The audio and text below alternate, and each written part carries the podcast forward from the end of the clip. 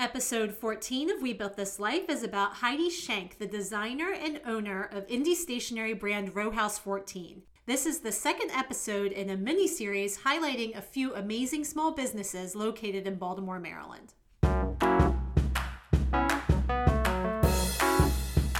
Welcome to We Built This Life. This is the podcast that tells stories about entrepreneurs, freelancers, and other business owners who have built their working lives from that first inkling of an idea into careers that help them make the impact that they want to make on this world.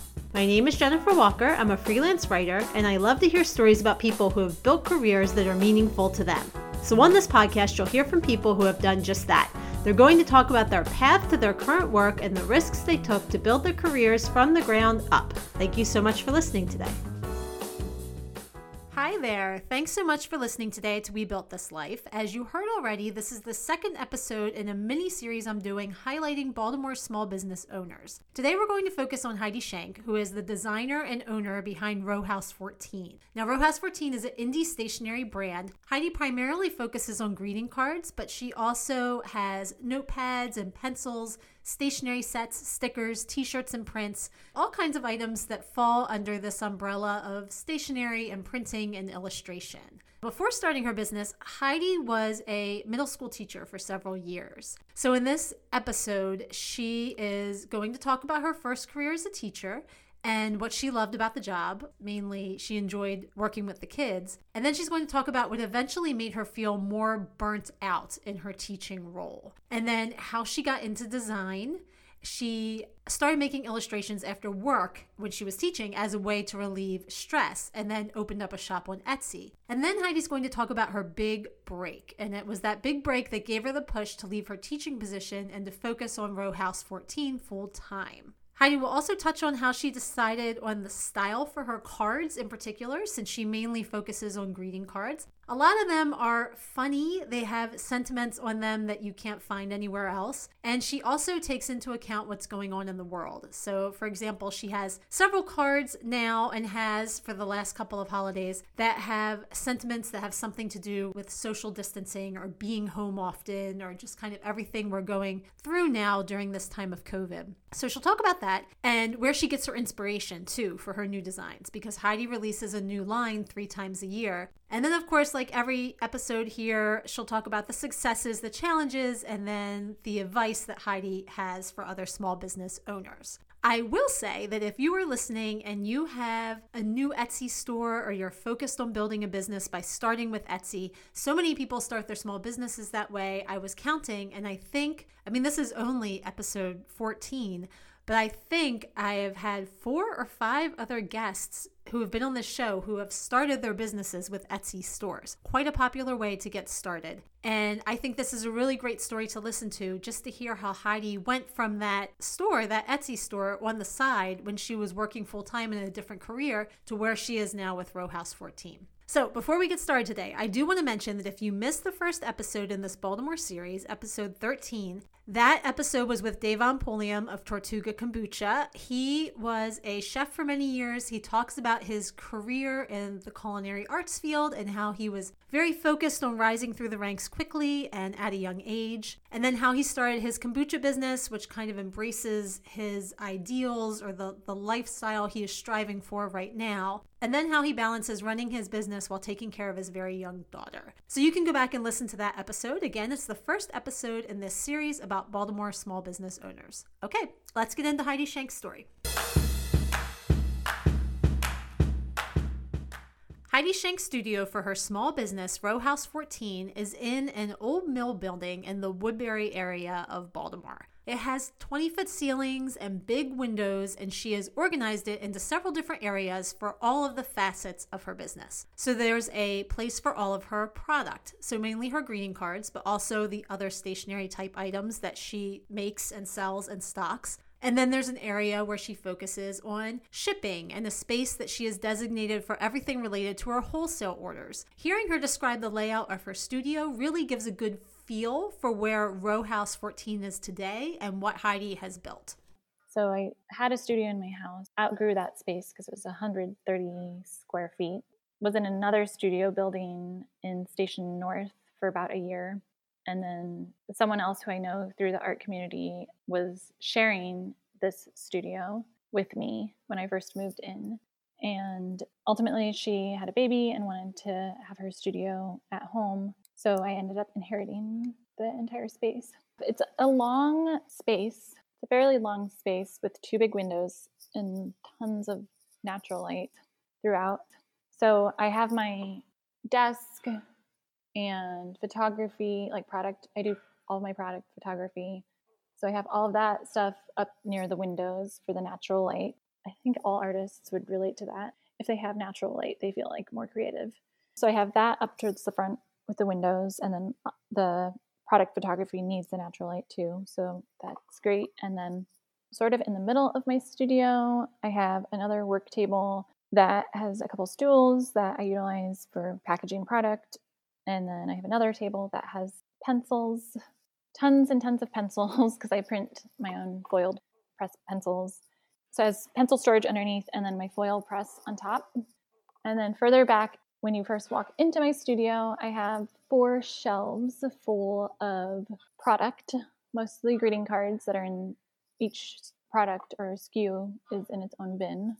And I have a larger work table with a shipping station and where I do a lot of packaging and where I do my wholesale orders.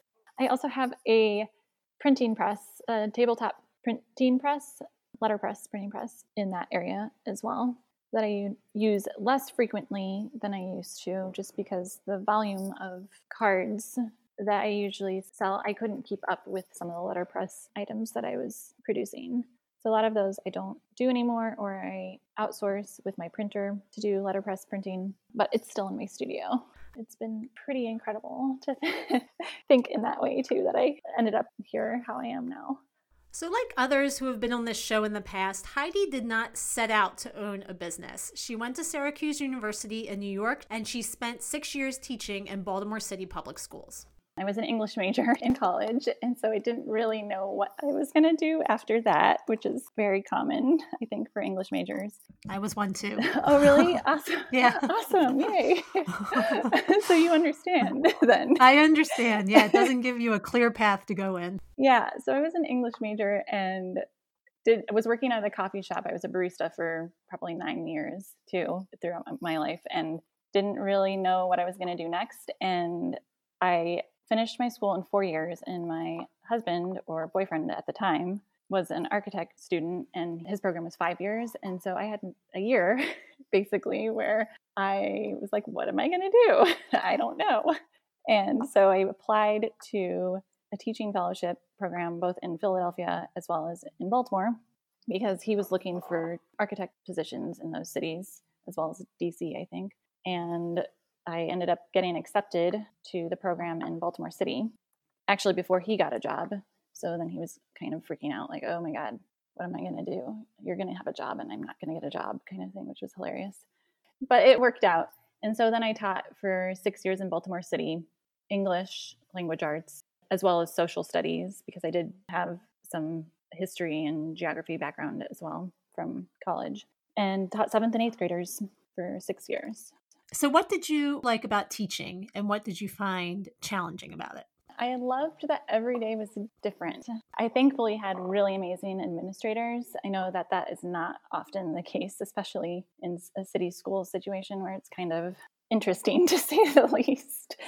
But I had really amazing admin support. And so they really gave me autonomy in my classroom. And so every day was different. There were certain things that remained the same every day, but every day was different. There was a new experience every single day. And just really being able to make lessons creative and interesting and make learning fun for kids. And in general, I loved my students. So they never, and never at all moment with them. They were so wonderful. So that was also a lot of fun. Some people don't like teaching them or they like freak out thinking about teaching middle schoolers, but I actually really like that age group just because it's such an interesting age, so much going on at that age. I think you have to be a little bit crazy, but then also really love on them too at that age and respect them too. If there's a mutual respect there. They really can admire you in that way. That was kind of my recipe. Always keeping them on their toes and being a little bit crazy which I mean, that was probably one of the most challenging aspects for sure, speaking about challenges. But the biggest thing for me was the bureaucratic stuff, the top down stuff that just wears you down and burns you out. And that's ultimately why I'm not teaching anymore. It wasn't my students or my admin or my school. It was the paperwork and people telling you what you need to do in your classroom that haven't stepped in a classroom in 20 years, kind of thing. The last interview I did with a friend who wanted to be a teacher, she said something similar like people having ideas of how things should be done in the classroom, but not having been there. Yeah. And the expectations too. There are more and more expectations for teachers every single day, it seems like, especially if you think about now, even in current COVID times. I feel thankful that I'm not teaching anymore, especially right now, which probably sounds terrible to say for the, those who are still struggling because I have friends who still are, and I know it's been really hard for them. I think all of us parents who have seen the transition to online education at the time I'm recording this, which is January 2021, are all amazed and grateful for and astounded by teachers who had to learn an entirely new way to teach over these last 10 plus months. So I, I do just want to say that. But going back to where Heidi was teaching before COVID, she started at one point working on cards in her free time, almost as a stress reliever or as a counterpoint to her working days when she was teaching. There are many makers in her family, and Heidi had always been creative growing up.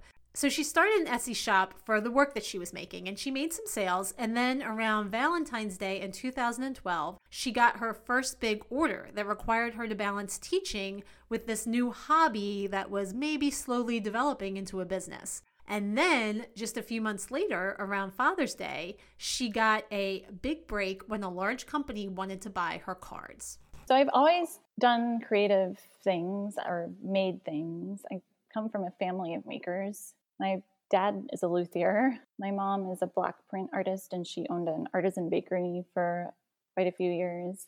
My sister knits and that's her business. And I have like extended family as well who are makers. So I've always been involved in doing some kind of making, a lot of illustration early on. And so I started doing illustration as well as kind of paper cut collage type cards for fun, probably 10 years ago, I think. So while I was still teaching, and it was just a creative outlet, like I realized I was burning out and I knew that I had to start doing something creative for myself again because I hadn't been. And if I didn't, then I was just going to totally burn out at that point with teaching. So I was working at night, and then I eventually opened an Etsy store because one of my friends was telling me, she's like, I love Etsy. You totally need to open an Etsy shop. People would buy this stuff. So I did. And I was just trying to come up with names for my Etsy shop. And when I first started doing this, everything was done out of kind of a makeshift studio in our guest bedroom at my house, which is row house with a number 14. and we were cooking dinner, and my husband was like, What about row house 14? Because I mean, your studio is literally in row house 14. so that's where the name came from. And some people bought some things and I'm like, wow, people actually bought these. And actually, looking back at my old sales from 10 years ago on Etsy, it feels kind of embarrassing. Some of the stuff that's on there, I'm like, oh my goodness. But people actually bought these things. And at that point, it was kind of like, whoa, this is interesting. And then, probably two years into the whole Etsy shop, I designed some Valentine's Day cards because I was like, oh, it's almost Valentine's Day, so I'll design some Valentine's Day cards. And there were three, the sentiments on them, they were really simple. They had sentiments in block lettering, and they just started selling like crazy. And the one that sold the most, and I still have a version of this card in my product line because it's been redesigned, but it is still the most popular Valentine's Day card I sell and it said, I am only in this for your cute butt, obviously. Happy Valentine's Day. And it just started selling like crazy. I would go to school and teach for the day and come home and have a hundred orders for this card. And then I would work until two in the morning to print and cut and score every single card by hand and then ship them out and go to bed at two in the morning, wake up early, go to school, teach a whole day, and then do it again. And I did that for like a month, probably. Did you feel more burned out by that, or did you find it kind of revitalizing to be making the cards? It was absolutely exhausting, but I definitely was excited and like, wow, this is crazy. And I think that's ultimately, you know, what kept me going, even though it was absolutely exhausting. And I still think about that, like just talking about it now. I'm like, how did I do that? That was so insane. I even remember like being so exhausted that I would be in the class and students would be asking me questions when they were doing their work and i would have to literally stop and say i just need to think about my answer for a moment because i'm so tired and i think they thought i was nuts they had no clue that i was doing this on the side so that's kind of when i realized this could take off and then shortly after that in february late February after the Valentine's card thing, I was contacted by Urban Outfitters and they wanted 2,000 of one of my Father's Day cards that I had designed. They found you on Etsy? Yes. And they found me through Etsy and contacted me and they purchased 2,000. And I, again, printed, cut, hand scored, folded all of those by myself. And they were in Urban Outfitters stores all over the country. at that point, I thought, okay, this could actually be a business if stores want to buy them and not just a single order of a card from somebody on Etsy. That is so cool. But wow, 2,000 of them, that must have been a lot of work. Do you remember what you felt when you found out? Were you really excited or were you like, oh my God, how am I going to do this? Or a little bit of both? I was so excited. I was like, wait a minute, what? but it was very exciting and it was an interesting process too. It was definitely a huge learning curve because at that point I hadn't done wholesale yet.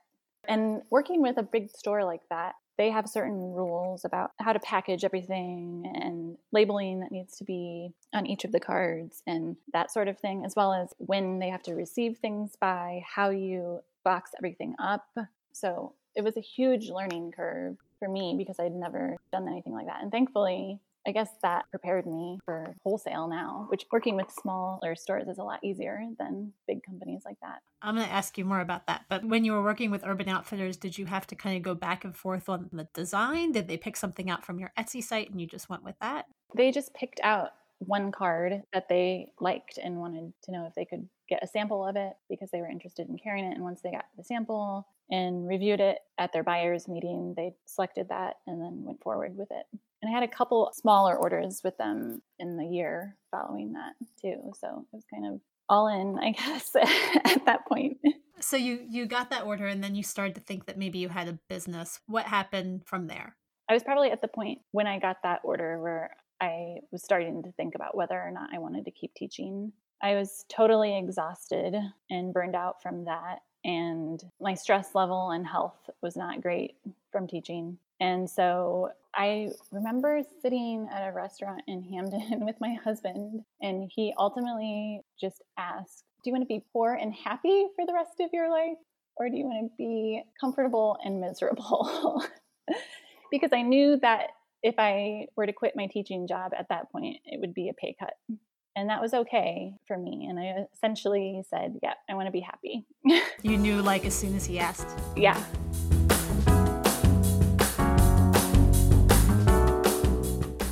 So, this was in early 2013 that Heidi had this conversation with her husband, and she finished the school year and then she left teaching in June. So she was officially working full time on Row House 14 on her business. So she had to adjust to a new work schedule and environment. You know, when she was teaching, obviously, to a certain extent, there are set hours. I know teachers work outside of those set hours when they're with the kids, but the school day starts at a certain time and ends at a certain time. So it has a structure. And if you're used to that structure, working when you have more control of your time or more freedom to dictate when you work or how you use your time can be an adjustment. So I officially started my job full time, my business full time in the end of September or maybe early October. After I quit teaching, my husband and I eloped at the courthouse.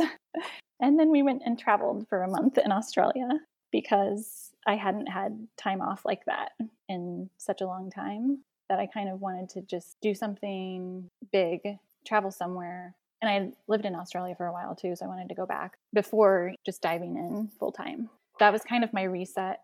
Like, okay, on to the next phase.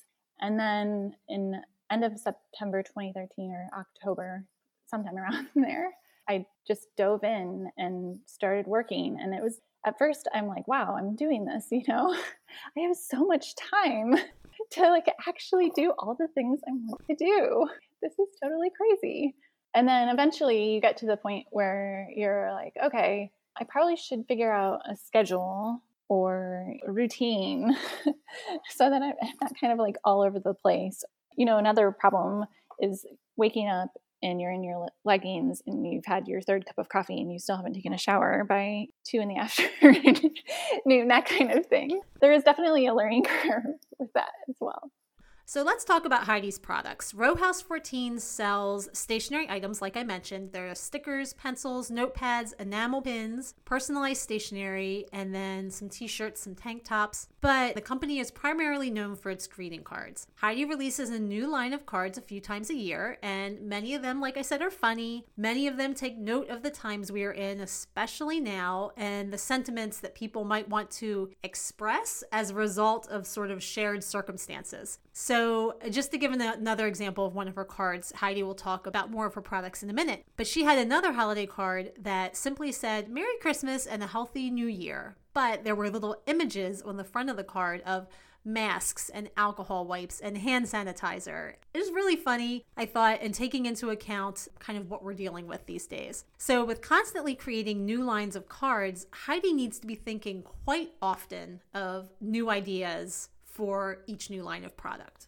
Um, my ideas generally come from everyday situations, inside jokes with friends, or sometimes just sitting at the dinner table with my husband and we're talking about something that's kind of hilarious. And he's like, that would be a great card idea. And so then I immediately write it down. I have a notebook that I just put all of my ideas in. Yeah, just everyday experiences, you know, things that everyone has gone through for the most part or can relate to. I try to draw a lot of my sentiments from those sorts of things for the more funny cards in my line. Yeah. Do you have a favorite? Oh, that's like trying to pick your favorite child. I know, I know. I had to ask though, just in case. or bestsellers. Do you what are the customer favorites?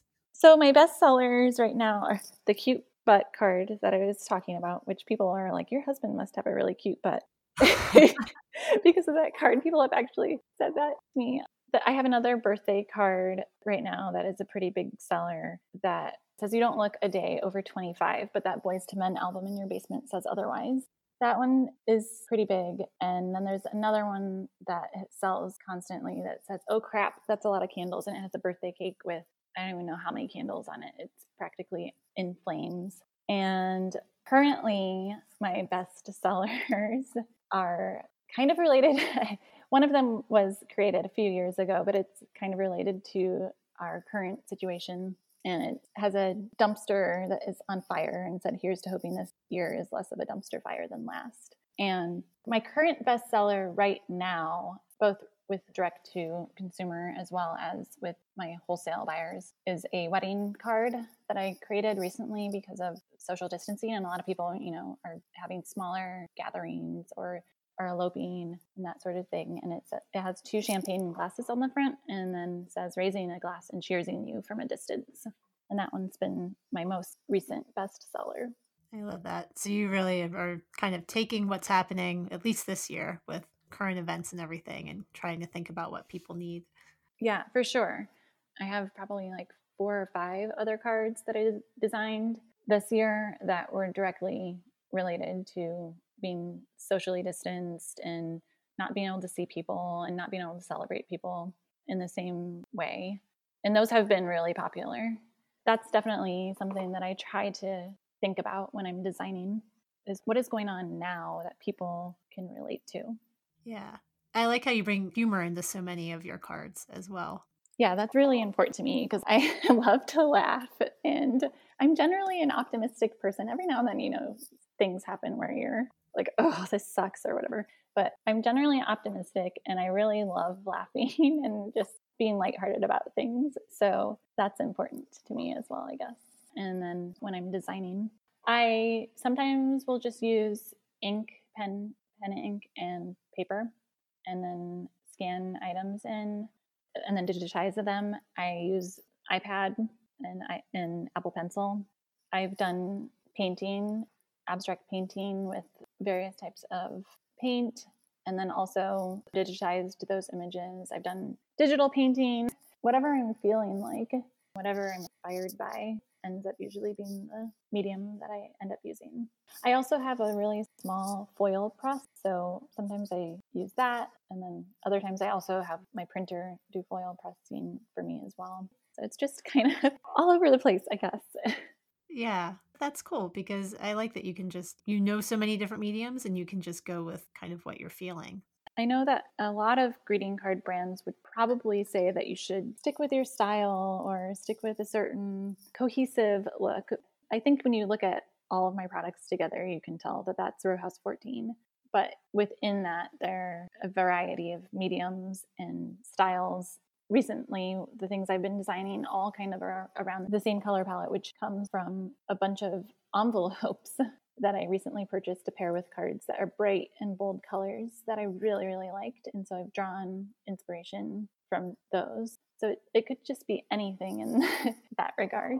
So, kind of on the flip side of this, of Heidi having these notebooks with all of these ideas, is that coming up with those ideas and having fresh cards that are maybe communicating the same sentiment but in a different way might just be her biggest challenge. Probably one of the most challenging parts, but it's a good challenge, is constantly having something new.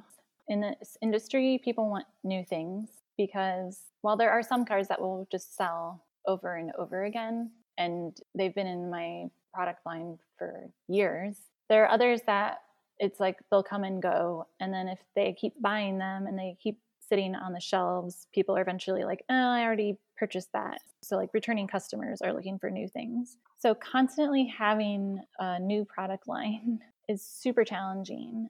And the biggest part of that challenge is because creativity only comes naturally to me when it comes. And sometimes I find myself having to put out a new 15 cards in a line along with a few other products a couple times a year and I need to fill X number of empty spots in my line that I've, you know, discontinued product from.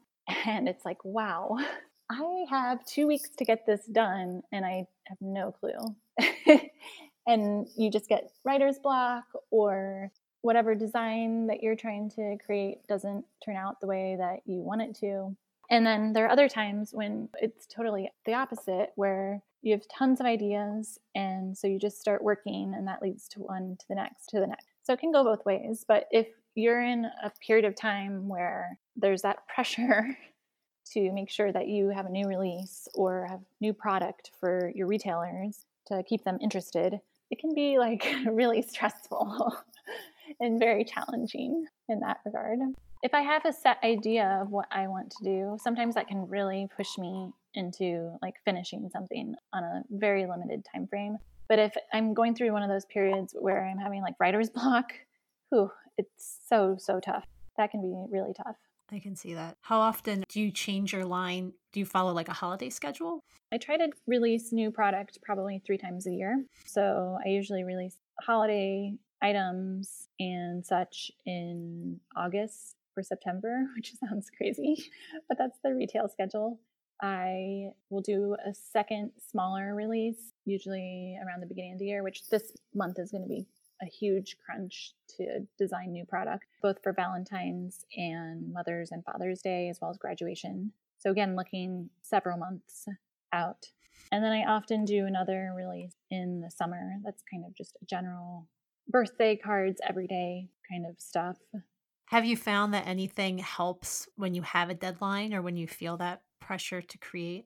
I guess I go back to my idea book and then I just start writing down any idea, even if it seems totally stupid. and I'm like, that would never sell. I write it down anyways because maybe it might at least jog something else. I didn't tell Heidi this when we were talking, but this is how I start every writing project I have. I'll throw a quote from an interview on a blank page or just try to write some kind of crappy sentence just so I have some words to work with and a place to start. So I definitely identify with that. So Heidi is creating new products the three times a year, and now today she's selling those products basically through three avenues. She has her website where people can purchase directly from her and pick up orders at her studio if you're local to Baltimore or have them shipped wherever you are. And then she also still has an Etsy page. And then she works with wholesalers. So, working with Urban Outfitters was her first introduction to working with wholesalers or retailers. And then at the time that we talked, which was in early December, Heidi's cards were available at 90 to 95 retailers, mostly smaller locations.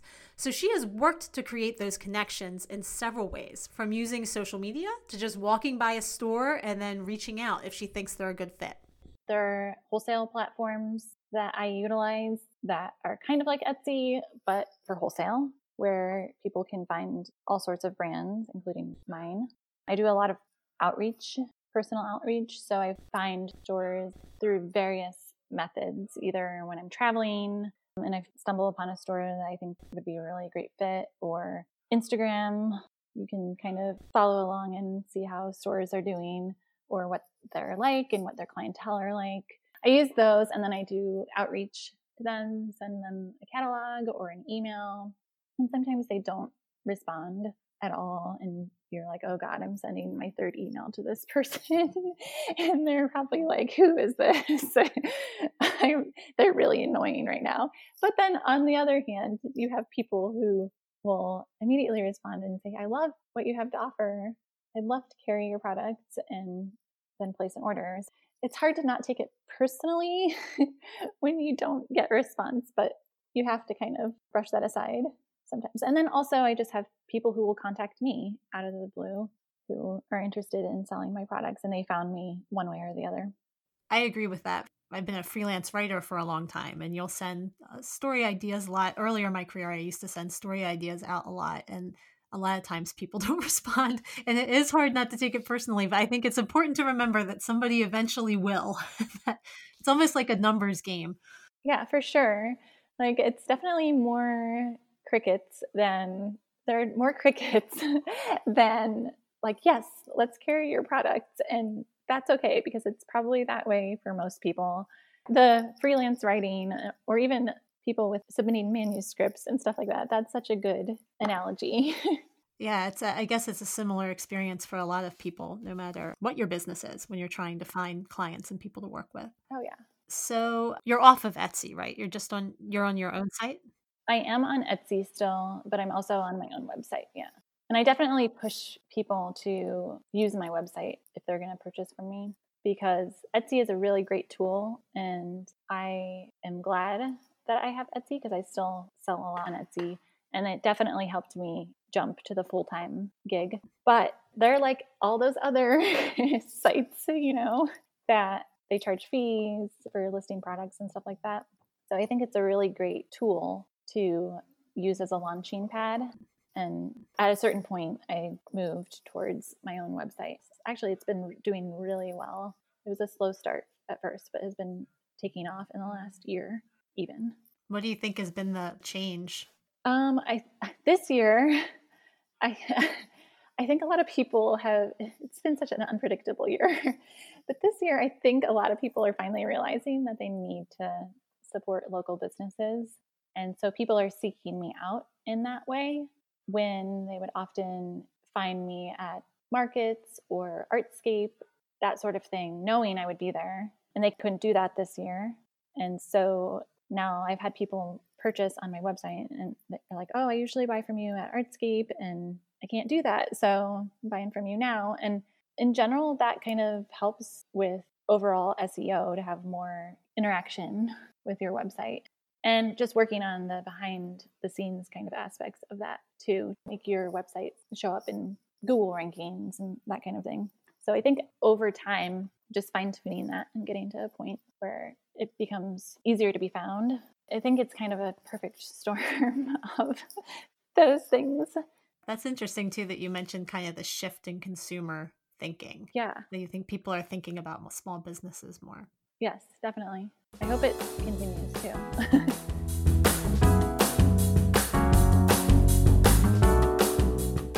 Now, Heidi has been working full time on Row House 14 for almost eight years. And if she would have done anything differently, and what she says is similar to what Ashley Becker from episode 10 of, of this podcast had said, is that she would have looked for support from other people who were doing the same thing as her sooner. And then what makes her most proud is that she's doing this. She's running her own business. If I were to have started this in a different way, I probably would have looked for help or resources within the industry sooner than I did.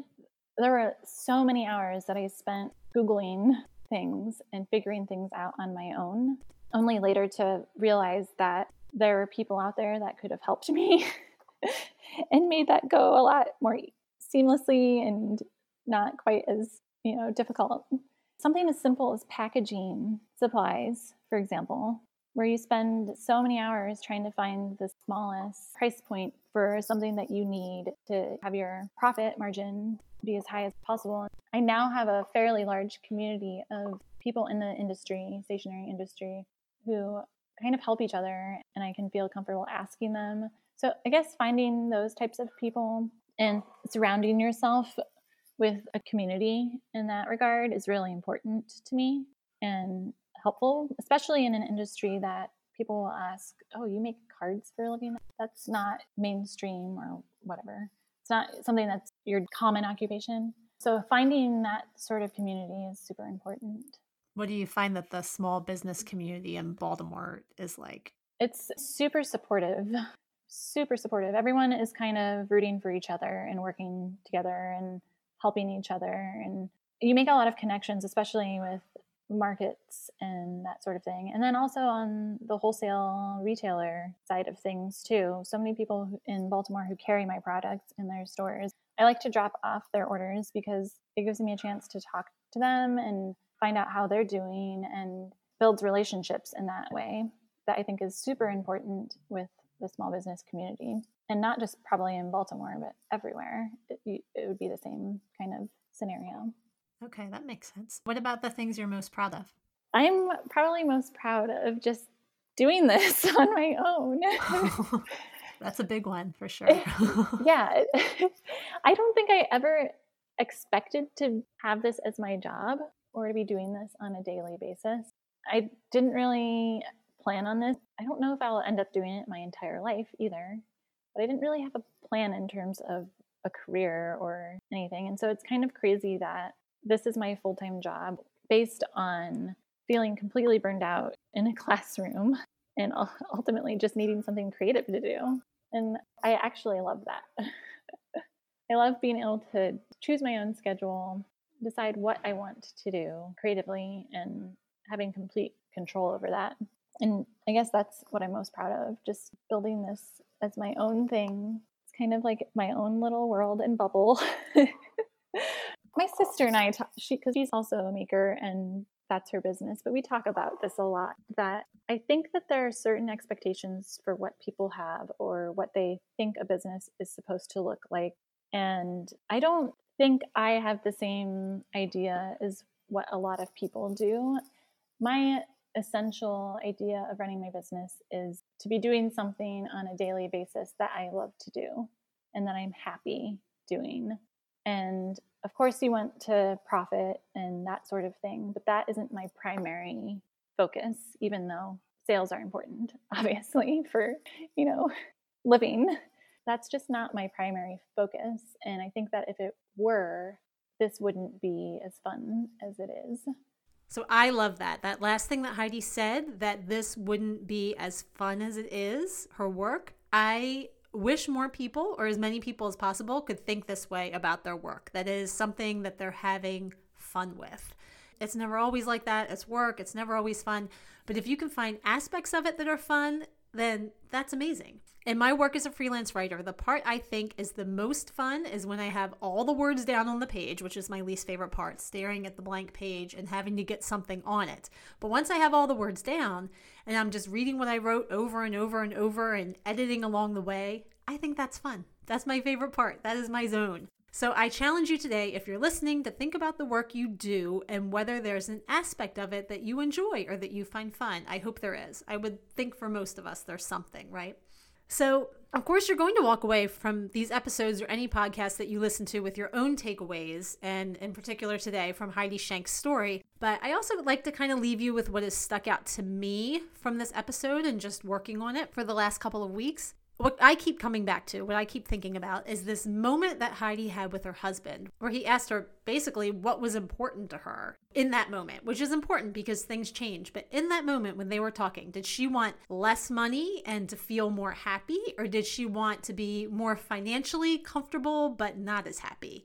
And she just knew right away that she wanted to be happy and that her work with Row House 14 is what would make her happy. And I'm not saying that everyone has to have the same answer to this question. I think I've talked about this before. Or that even the choices have to be the same as Heidi's choices. But one of the biggest lessons I've learned from talking to people in the show is that you have to decide what is most important to you, and that will help dictate what your work looks like. It seems like such an obvious thing as I'm sitting here saying it, but this is not something I did when I was younger, and I wish I had. So, if money is the most important thing, if that makes you happy, and I, I don't mean money to live, which everyone needs that, but money for comfort, if that's important, which is completely fine, then you'll choose a totally different direction to go in with your work than if, like Heidi, you decide that something else is the most important thing to you. So maybe the takeaway for you, if you're listening today and you're at a crossroads with your work, is to ask yourself what your choices are, whether they're similar to Heidi's choices, whether they're different, and then ask yourself what your answer is. What is most important to you? It's really just figuring out your priorities, right? And then you can see how to go forward from there. So I really, really want to thank Heidi Shenk from Row House 14 for talking with me for this episode. I so enjoyed hearing her story. She has a new small line of Valentine's Day cards that are out now. They are themed towards couples being together constantly in this time of everyone working from home and being home. My favorite one, and I think the one that most applies to my own situation, I guess, says, Hot dinner date in the time of COVID, and there's images of a takeout container and a box of wine. So that just gives kind of a flavor for her cards and what you're going to see in her store. Please go over to her site, which will be linked in the show notes, to check out all of Heidi's work at Row House 14 because it's amazing. So there will be at least one more episode about Baltimore small businesses, maybe another, but right now I have one more episode recorded. The next one will feature Maura and Henry from Zoe and Co. Candle Company. These candles are beautiful. They're hand poured soy candles, and although I'm going to do everything I can to get this episode together before Valentine's Day, in case I don't make it, I would highly recommend checking out their site now if you're thinking about candles for the next holiday. They have so many lovely sounding combinations of scents. I'll link them in the show notes as well, so you can go check out their site. I thank you so, so much for listening today. Thank you for being here, and I will see you again soon. Thank you for listening today to We Built This Life. If you enjoyed the show or if you have constructive feedback, I would love it if you would leave a review on your favorite podcast player. You can also come say hi on Instagram. I'm at We Built This Life. And if you'd like to be a guest on the show, please get in touch. I would love to hear from you. Have an amazing day, and I'll see you soon.